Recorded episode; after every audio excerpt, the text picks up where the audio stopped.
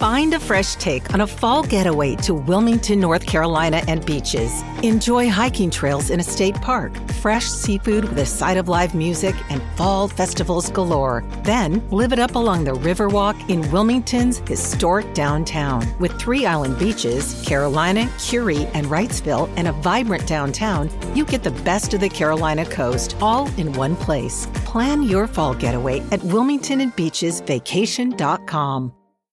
Hola, soy Jefferson Beltrán. Esta fue nuestra conversación hoy en el programa La Noche. La búsqueda de una vacuna contra el nuevo coronavirus ha estado marcada por la presión y los letales efectos que a diario genera la pandemia.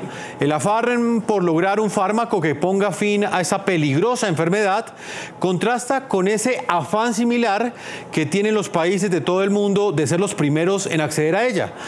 Colombia es uno de esos países. Esta semana el presidente Iván Duque anunció la creación de un comité para el proceso estratégico de inmunización de la población frente al COVID-19.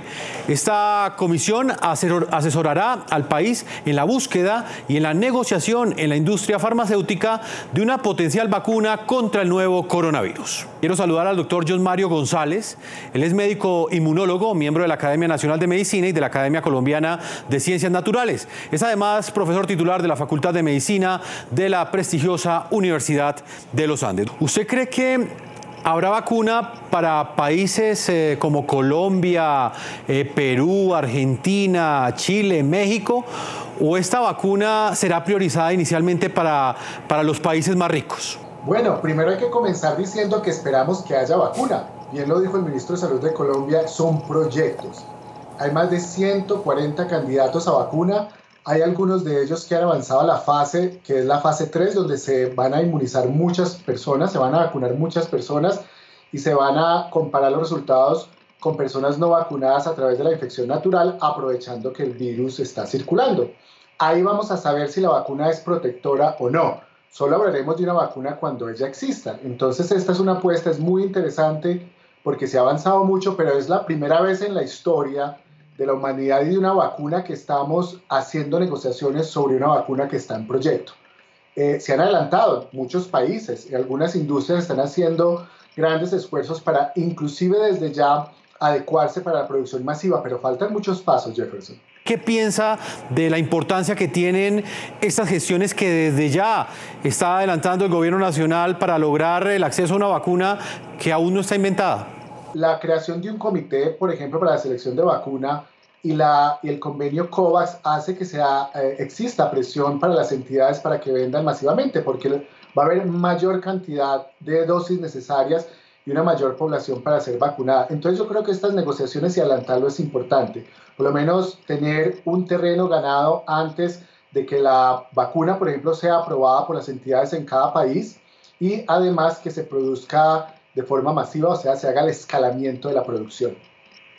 Doctor González, Colombia, ¿cuántas vacunas podría eh, comprar y, cuál sería el costo eh, unitario de cada una de estas vacunas?